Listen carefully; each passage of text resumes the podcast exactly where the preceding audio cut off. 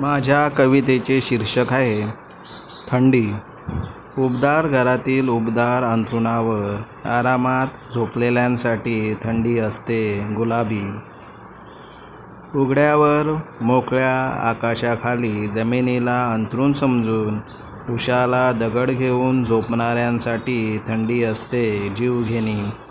फार वर्षापूर्वी घरासमोरच्या मोकळ्या जागेत बोचऱ्या थंडीतही गप्पा मारत बसायचो अर्ध्या रात्रीपर्यंत गुलाबी गोवऱ्या लाकडं करवंट्या कागद किंवा टायर जाळून तयार केलेल्या शेकोटीसमोर तळहात एकमेकांना घासत शीतल चांदण्यांच्या प्रकाशात बसायचो चंद्राला साक्षी ठेवणे कित्येकांना थंडी वाटते वेदनादायक अंगदुखीमुळे काहींना ओठ फुटल्यामुळे किंवा त्वचा कोरडी झाल्यामुळे उगाच म्हणतात थंडी गुलाबी असते. काहींना ती लाल पिवळी निळी किंवा रंगीबेरंगीही दिसू शकते इंद्रधनुष्यासारखी. पावसावर लिहिल्या गेल्या असतील लाखो कविता पण थंडीवर शक्यता कमीच आहे.